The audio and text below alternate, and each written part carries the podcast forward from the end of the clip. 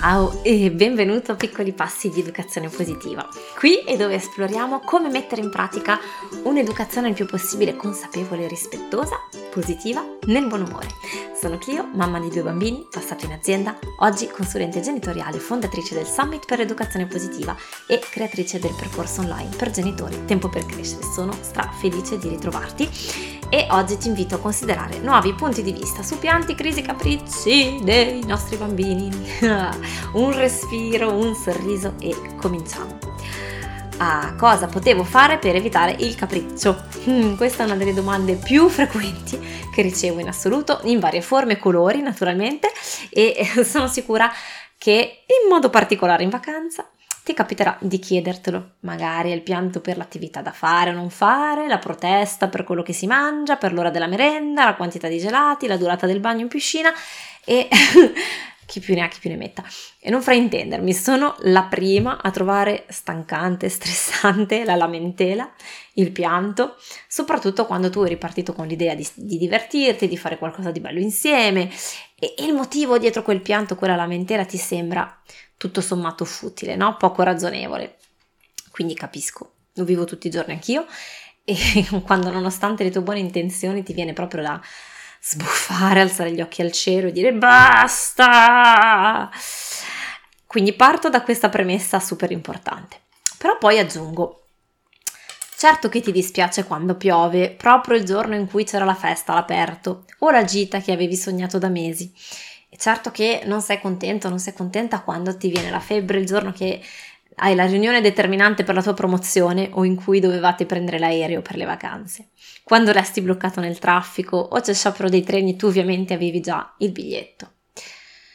E non ti viene in mente, comunque non, non ci provi nemmeno, no? Di evitare che piova o che i controllori e i macchinisti facciano sciopero, perché non puoi. Quindi allora lo so, è, è controintuitivo, quindi ti prego seguimi fino in fondo, prometto che arrivo al punto. Um, certo che ci sono delle cose che puoi pensare, dire, fare, che aiutano a prevenire la crisi o il pianto del bambino, altrimenti non saremmo qui, non ci sarebbero tutti i vari percorsi di 5 giorni per dimezzare le crisi dei bambini, tra l'altro segnati la data, a, fe- a settembre ripartiamo, ma non puoi impedire che tuo figlio pianga almeno ogni tanto dalla frustrazione di non poter avere qualcosa, per esempio. Puoi, semmai, insegnargli che ci sono modi più utili per passarci oltre più in fretta, proprio come tu impari che lamentarti, urlare e battere i piedi non ti aiuta più di tanto a salvare la giornata quando l'agognata gita è stata annullata. Ora, quel dialogo interiore che hai quando vedi che piove, che ti dicono che la gita è annullata e tu cerchi poi di passare mentalmente no? dalla delusione profonda a trovare un lato positivo, relativizzare, dirti vabbè dai ne faremo un'altra, non è una cosa innata non è una cosa che sapevi fare fin dal grembo materno, l'hai imparata grazie al maturare del tuo cervello, agli esempi che hai avuto intorno a te, alla tua esperienza, eccetera. Quindi il tuo bambino non ha sempre già pronte le risorse e le capacità per fare questa cosa e quindi piange. Cioè l'obiettivo non dovrebbe essere quello di evitarlo, perché è grazie a questi momenti che si allena, no? che fa esercizio. In altre parole, il pianto non è un problema che devi risolvere, come spe- spegnere l'incendio. Presto, c'è un incendio, spegniamolo. Allora, prendiamo per un attimo una scena qualsiasi. Non so, l'amichetto della tua bimba sta mangiando il gelato davanti a lei e quindi lei lo vede e lo vorrebbe, comincia che mamma mi prendi il gelato, mamma dai per favore, mamma, mamma, mamma. Lo vorrebbe al posto del frullato alla pesca che le hai preparato amorevolmente tu con la pesca del mercato. e eh, non vuoi comprare il gelato perché magari lo ha già mangiato quel giorno a pranzo e poi le hai già preparato un'altra cosa e vuoi che impari anche questo, no? Che non sempre si può avere tutto subito. Cosa vorresti, no? Tu vorresti che la tua bimba capisse, che fosse capace di dirsi nella tua testa è vero, la mamma mi ha già preparato un'altra cosa, poi in effetti il gelato non fa tanto bene, non bisogna esagerare, meno male che ho questo super frullato buonissimo e sano, è proprio brava la mamma che me l'ha preparato e poi potrò mangiare il gelato un'altra volta. E continui tranquilla il suo pomeriggio di eh, vacanze con te, tutta sorridente e felice. Ma questa, mi spiace deludere eh, questa aspettativa, è una capacità di adulti E attenzione, prendo proprio, partiamo da questo esempio. Ci sono delle cose che puoi fare. Puoi per esempio decidere insieme alla tua bimba il menù delle merende in anticipo, coinvolgerla, coinvolgerla nella preparazione della merenda, tenere d'occhio gli orari e la fatica, le attività in modo che non arrivi troppo stanca. E ci saranno giorni e momenti in cui, grazie a queste attenzioni, effettivamente la tua bambina sarà in grado di passarci oltre senza grandi drammi magari in quel momento non ha così tanta voglia di gelato. Però ci saranno anche giorni e momenti in cui quella frustrazione sarà troppo grande rispetto alle risorse a disposizione sua per gestirla. E quindi protesterà o piangerà. E questo va- vale abbastanza attraverso le varie fasce d'età. Naturalmente più sono piccoli i bambini e più fanno fatica a fare questa operazione ok? Se partiamo dal presupposto che piangere e protestare sia un problema una colpa che tuo bambino sta facendo apposta, cosa fai? Ti metti in opposizione, resisti, sgridi e questo e, e quindi in questo modo non, non offri un supporto no, alla tua bambina. Proprio come, immaginati un attimo, immaginati davvero una scena, no? Immagina che dovevi andare a fare il viaggio che sognavi da mesi eh, e la mattina della partenza, bam, hai la febbre, non ti fanno salire sull'aereo oppure annullano il volo.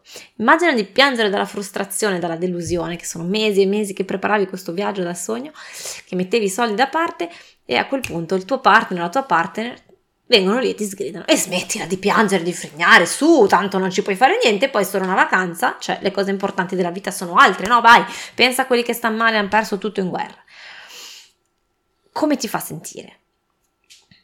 Perché certo che c'è del vero in quello che ti dice il partner, però in quel momento lì eh, tu sei lì con, con quella delusione, no? Che, che stai sentendo molto grande, col dolore di dover rinunciare a un qualcosa.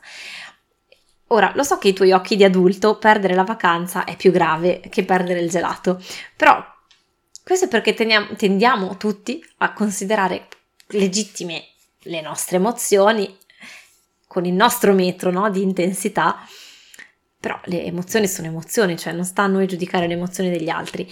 Prova invece a immaginare come cambiano le cose se tu parti dal presupposto che pianti proteste fanno parte del linguaggio dei bambini proprio come piogge e grandine fanno parte del meteo. Prima o poi ti capitano.